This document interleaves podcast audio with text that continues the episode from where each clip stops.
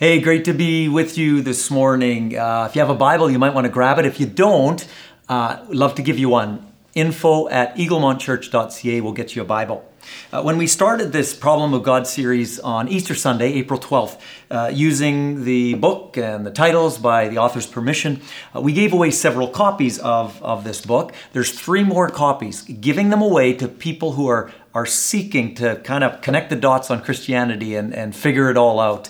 And so, if you're uh, seeking from a not yet convinced perspective, we'd love to get you uh, a book. You can text uh, the word uh, seeking to the number below, and Beaumont residents will even deliver it to your door. The first three people uh, to text uh, the word seeking to the number you see on the screen. We'd love to give you a book. Today, in the last message of this series, we look at the problem of the Christ myth. The word myth comes from the Greek mythos, which uh, has a range of meanings from uh, story to saying to fiction. And mythos can be contrasted with the Greek word logos, uh, which in the English is translated the word and it is uh, it's a reference to truth that can be validated that can be demonstrated and argued for and i share this because uh, logos is the greek word that the disciple john used in reference to jesus christ in his new testament gospel letter about the life of christ that he wrote very first verse in that letter john 1 1 he wrote, In the beginning was the Word, Greek again, logos, and the Word, referencing Jesus, the Word was God. The very simple point is that John intentionally chose this Greek word logos to refer to Jesus because, as someone who followed Jesus, he knew that Jesus was no myth. And yet today there's an idea called the Christ myth. It claims that Jesus Christ did not exist uh, and that the details of his life uh, were merely borrowed from ancient myths, uh, in spite of the immense historically reliable evidence that says otherwise. Uh, the Christ myth idea uh, surfaced in the uh, late 18th century with two French writers who put forward the position that this Jesus Christ that Christians worshipped was nothing more than uh, one of many mythological characters. Uh, these ideas have resurfaced uh, more recently with the internet and with mass uh, distribu- distribution of information from, as gotquestions.org website puts it, uh, from unreliable sources. So this information is, uh, has been gaining uh, some steam in the last number of years. Uh, in his book, The Problem of God, the author Mark Clark says that these Christ myth claims are not taken seriously really by legitimate scholars. He even quotes uh, a skeptical scholar like Bart Ehrman, who uh, does not accept many of the claims of Christianity, and yet he wrote a book called Does Jesus Exist? about Jesus of Nazareth, um, arguing that he was, in fact, a historical figure. As a matter of fact, the description of his book on Amazon.ca says that Ehrman or sorry, methodically demonstrates and demolishes the myth arguments against the existence of Jesus. Interesting.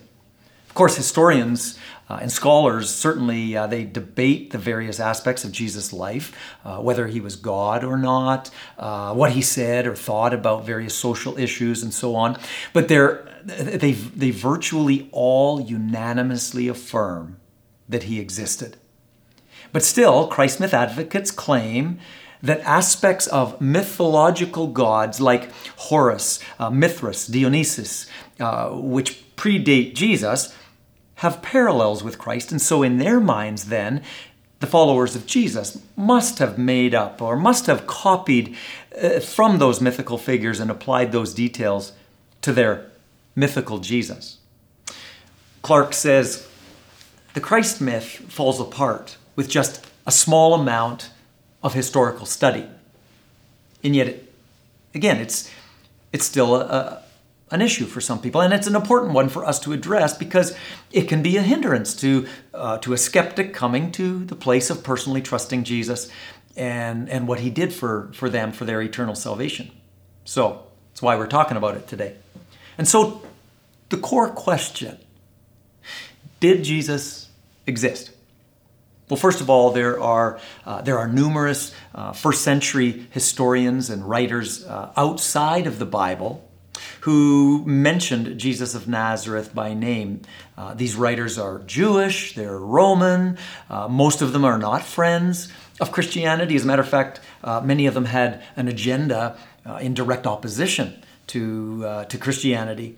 Uh, among the most well known historian that spoke of Jesus and wrote about the life of Jesus, uh, first century historian, Jewish historian, uh, named Josephus. Listen to what he wrote.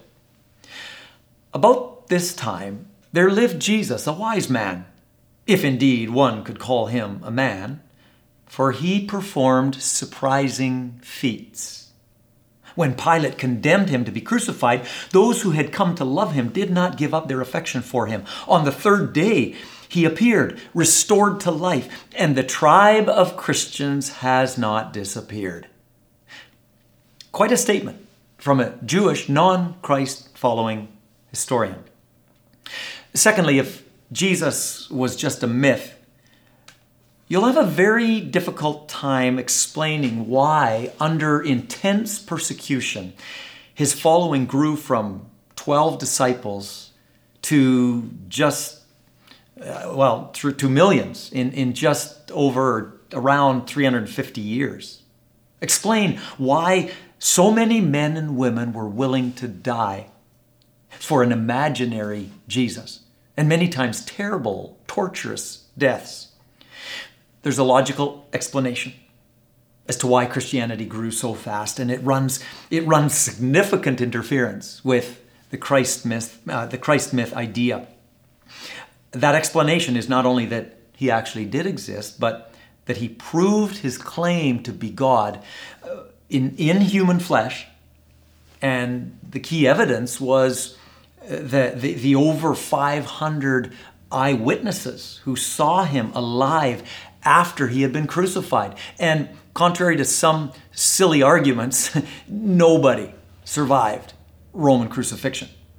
Jesus rose from the dead and thus offered this, this eternal life, this life that is truly life, as, as Paul wrote about that to a letter he sent to his young uh, apprentice named Timothy in the New Testament. Life that is truly life because Jesus rose. And he offers it to anyone who would choose to repent of their sin and, and surrender to, to Him.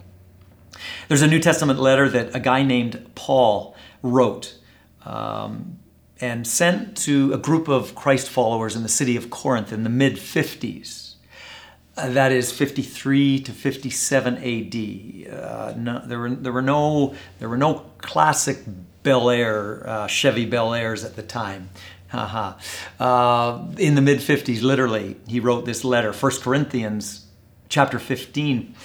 In that chapter, Paul makes the case, makes a clear and, and, and historically reliable case for the fact that Jesus rose from the dead. I mean, that's big news. That, that, that changes everything. Paul goes on to accurately point out that if Jesus did not rise from the dead, Christianity crumbles.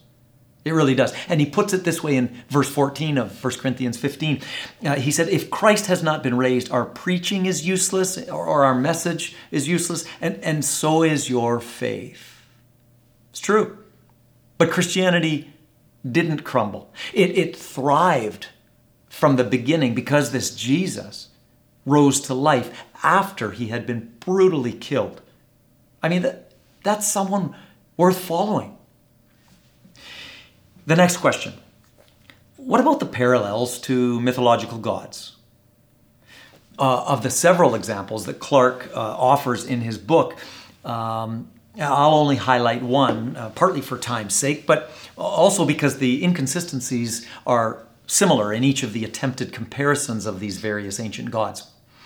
Uh, let's consider the god Horus who was an ancient god worshipped from early Egyptian history right up to the Greco Roman period. Uh, advocates of the Christ myth, like the creators of the Zeitgeist movie, uh, claim that Horus was uh, born on December 25th of a virgin. Uh, they say that three kings came to adore the uh, Savior Horus. Uh, at age 30, he was baptized and began a ministry. Uh, they claim that Horus had 12 disciples, was crucified, and resurrected after three days. Well, here are the facts, actually. Horus and Jesus do not share a birthday. Uh, there are actually two other dates besides December 25th on record for Horus's birthday, but the main point here is about the birthday of Jesus we actually don't know the exact day that Jesus came into this world. It was actually Pope Julius I in uh, about 3, 350 AD, it was, who uh, selected a day in the year to celebrate the coming of Jesus into the world, and he chose December 25th to challenge the pagan celebration of a Roman god at the time, uh, that same day. I, I don't know the Pope's motive, but strikes me kind of as a little, you know, in your face moment. Uh, that's good. Uh, but the point is that early Christians did not pull this detail from ancient mythology and apply it to their, as Christ myth advocates claim, their fabricated Jesus.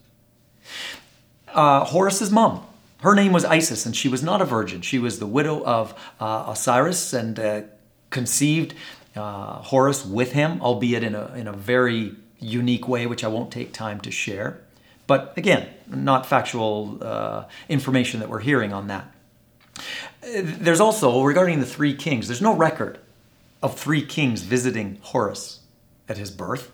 Uh, not only that, but the Bible never even says that there were three kings uh, at the manger when Jesus was born. Uh, this, is, this is a common misunderstanding, actually.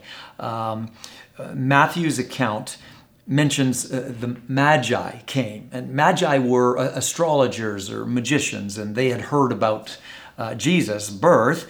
Uh, but the Bible doesn't say that there were three men, only that there were three gifts gold, frankincense, and myrrh, like we see it every Christmas pageant at your kid's school. but not only that, these Magi were not at the manger at the time of Jesus' birth. They came to house somewhere where Jesus was uh, when Jesus was uh, probably around two years old. So, some misguided information there. Uh, also, Horus was not baptized.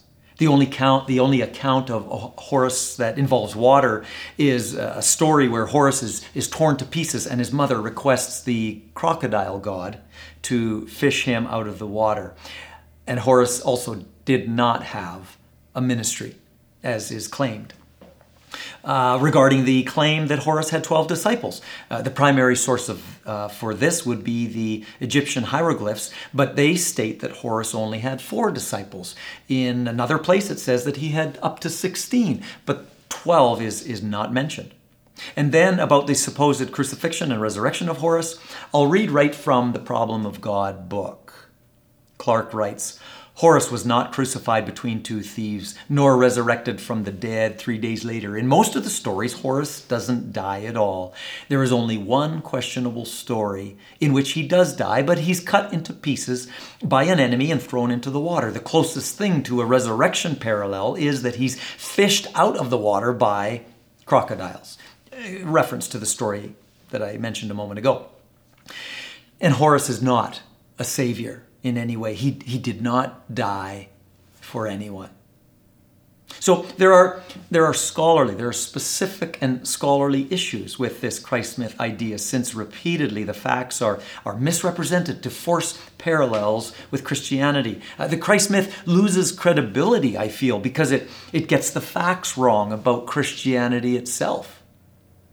The Zeitgeist movie and, and other sources uh, uh, talk about the supposed uh, symbolic number 12 in the Bible. Now, although there are 12 tribes referenced and talked about in the Bible, in the Old Testament, uh, the Bible doesn't mention other groups like 12 princes, 12 kings, 12 judges, yes, 12 disciples in the New Testament, but uh, a reference to 12 princes, 12 kings, 12 judges, as the movie claims, are symbolic numbers uh, in, in, the Bible. It's just not the case.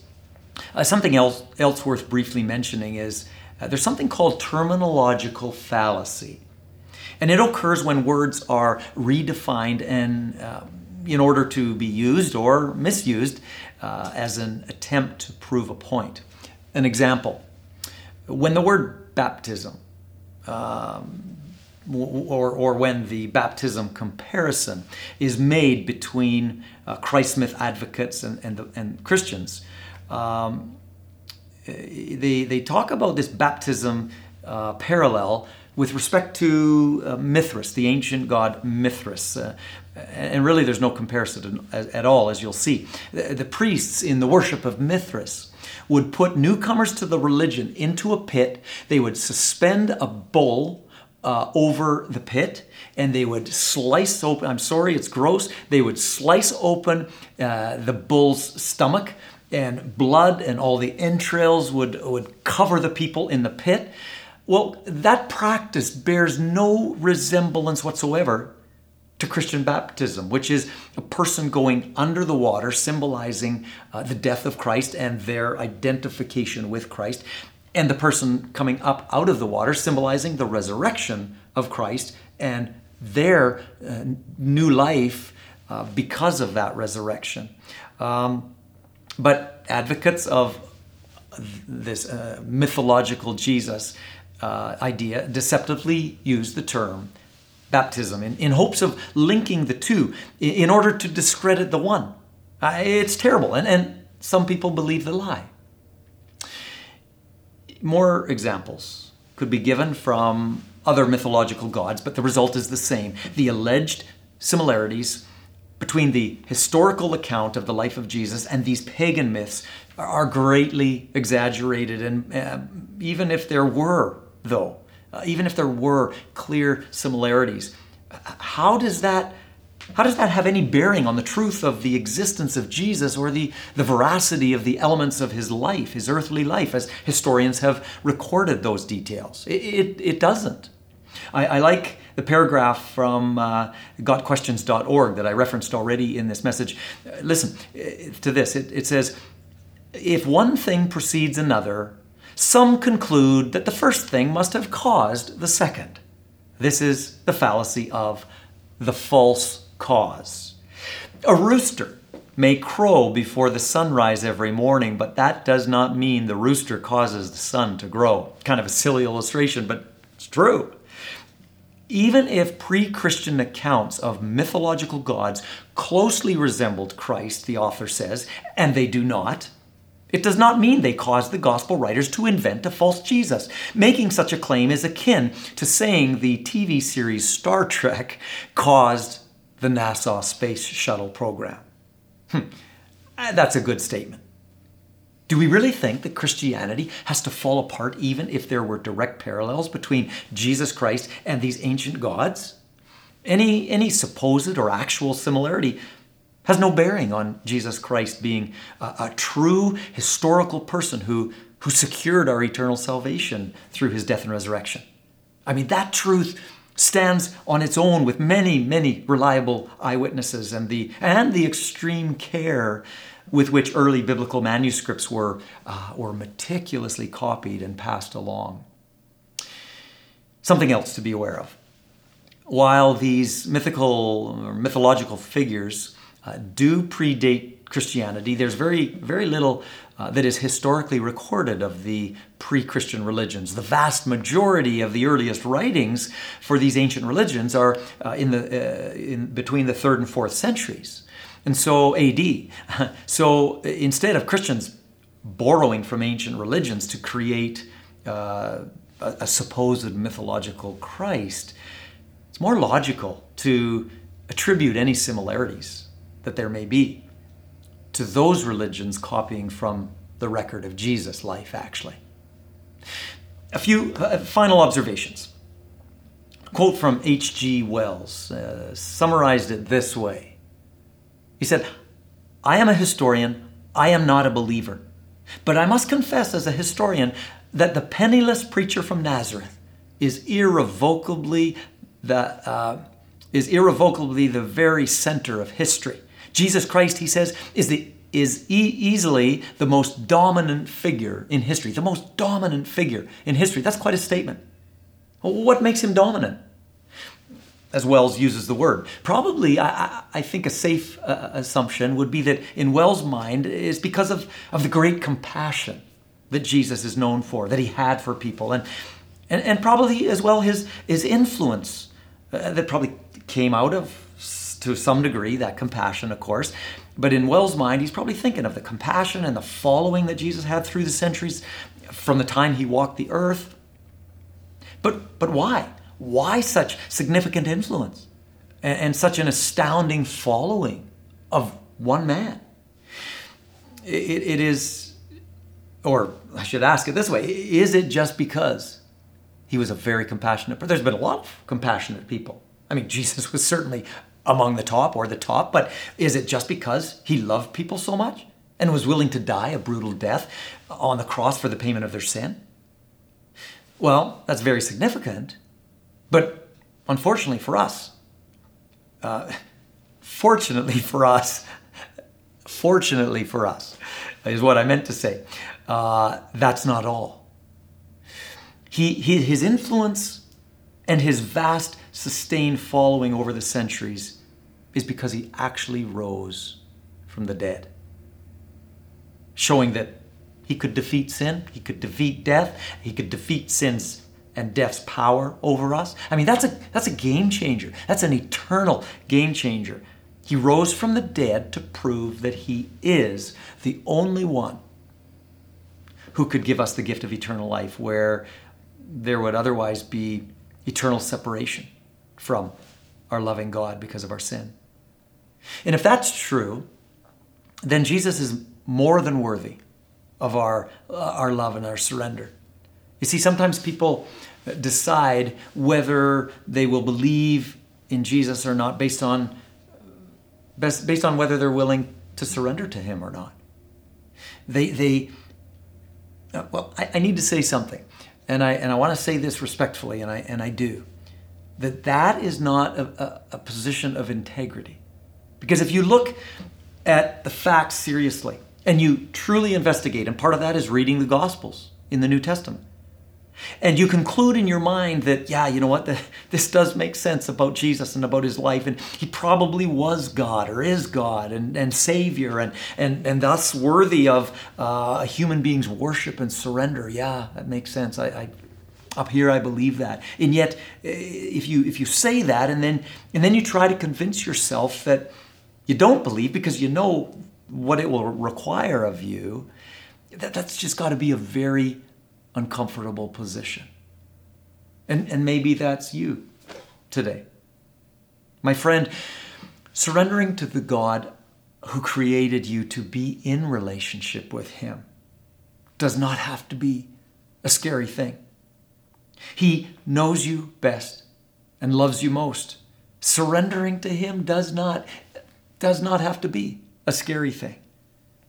And yet, giving up the leadership of our individual life I get it. It, it. It's a hard pill for, for a lot of people to swallow. And sadly, that keeps them stuck in a place of keeping God out of their lives.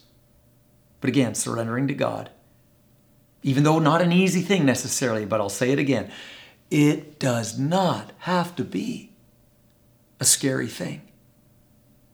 It's the best thing you could do with your one solitary life to experience life that is truly life that Jesus wants to give. Not, not to mention the amazing gift of eternal life with, with our loving God in heaven.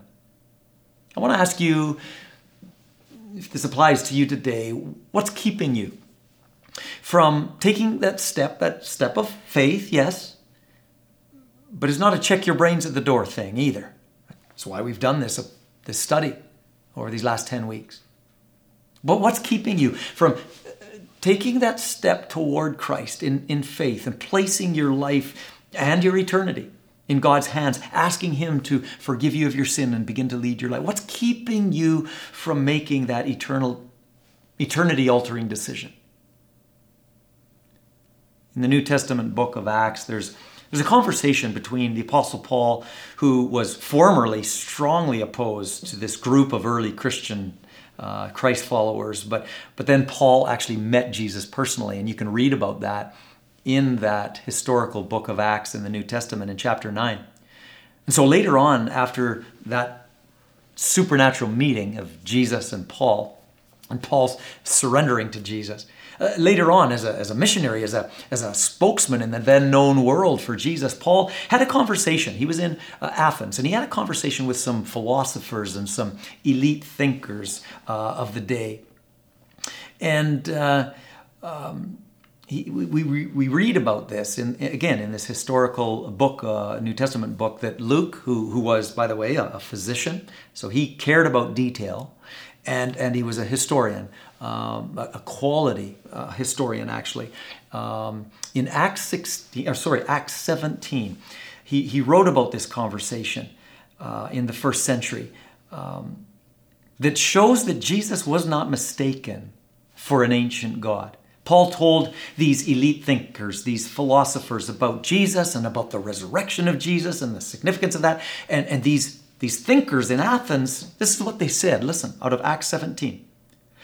Paul seems to be a proclaimer of strange deities be- because he was preaching Jesus and the resurrection. They, they, were, they were so intrigued that they said this to Paul We want to know what this new teaching is that you're proclaiming. For you're bringing some strange things to our ears. So we want to know what these things mean.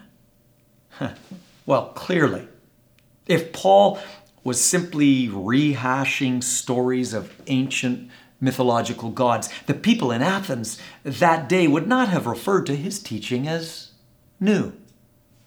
Pretty clear. My friends, Jesus Christ is unique in history. His, his voice, his life, his words, uh, his, his resurrection rises above all false gods. And as the resurrected Savior of the world, he asks each one of us the same question that he posed his own disciples when he was on earth. And he said, and, and this question, how we respond to it, will determine our eternal destiny, will, where we will spend eternity. It really will. Jesus says to his disciples way back then, and he says to us today, Who do you say that I am? In Matthew 16, who do you say that I am? And we've all got to make a choice on that. We do. Who do you say that Jesus is? And if he is the God of the universe that died and rose for you, again I ask, what's keeping you from surrendering your life to someone who loves you that much that he would do that? What's keeping you from surrendering to God today? My prayer is that you would you would let nothing, you would let no one keep you from inviting God to be the forgiver of your sin and the leader of your life and, and, and your eternal friend. You can do that right now simply by something we call prayer, that is just talking to God, telling Him that you want Him to take that place of leadership in your life and that you're turning from your old way of living, living, re- recognizing that He has a way a good way for, for, for life to be lived in this world and, and the gift of eternal life. If you want to invite Christ to be the forgiver of your sin, the leader of your life, I'm going to invite you to pray with me by saying, Heavenly Father, I thank you so much for sending your son Jesus. Jesus, I thank you that you voluntarily came and stepped in to the place of judgment for sin. You stepped in for me. Thank you for that. Because sin deserves judgment and we're all born in sin. And so today, God, I surrender to you. I yield my life to you. I invite you. Please, I ask you, forgive my sin. Please begin to lead my life because you're so loving and you're so wise and you created me. I want you to be my leader and to be my friend. Thank you for your gift of grace that I now receive by faith. In Jesus' name. Amen. There's a verse I want to remind you of in Romans 6:23 it says for the wages of sin is death or the result of sin is death and death is a, a, word that just means separation separation from God eternally the wages the result of sin is that but the last part of the verse is the good news Romans 6:23 same writer under God's direction, this guy called Paul. The wages of sin is death, But the free gift of God is eternal life through Christ Jesus our Lord. As we trust Him, we have that gift. And some of you may have reached out to God and received that gift from Him today. And if you did, uh, I would love to hear about that. I would love to uh, be able to have the opportunity, uh, if you wish, to get some resources into your hands that will help you establish and put roots down in this new relationship with your Creator. Uh, love to to hear about it, to, to give you a virtual high five and, and, and be excited with you. That's it's worth celebrating. It really is. Um, and if you accepted Christ today and surrendered to Him, you just invite you to text uh, Jesus to the cell number that you see on the screen. And thank you for trusting us with uh, that contact information. We'd, we'd love to come along as a, as a support and encouragement to you in your new walk and your new relationship uh, with Christ. Um, a, a, brief but important uh, reminder for the Eaglemont family here before we close. Uh, please remember to do the uh, to, to do the very brief uh, two question survey actually uh, in the email that we sent to you on Friday. It's uh, it's about uh, the future in-person gathering and when we'll meet, and we, we want to hear from you. It's it's to help us um, in in getting ready, um, getting a reading on engagement and on availability and willingness of people to serve in a variety of ways, and and obviously some new tasks that will be needed as we, as a church, honor uh, and want to honor the health protocols uh, when we when we do gather in person. Uh, as a staff, we're we're close to nailing down a, a, date, but we just felt there's wisdom in, in hearing from you, church family. So please respond to that email and that uh, very brief uh, survey. If you didn't receive that email for any reason. Uh, please email info at eaglemontchurch.ca and we'll we'll get you one. Um, and I also want to stress that needs to be completed by the end of the day this Wednesday. So thanks for, uh, very much for uh, your attention to that. So thanks everyone for uh, uh being together in this virtual way today. I just pray that you'll have an awesome week. God bless you.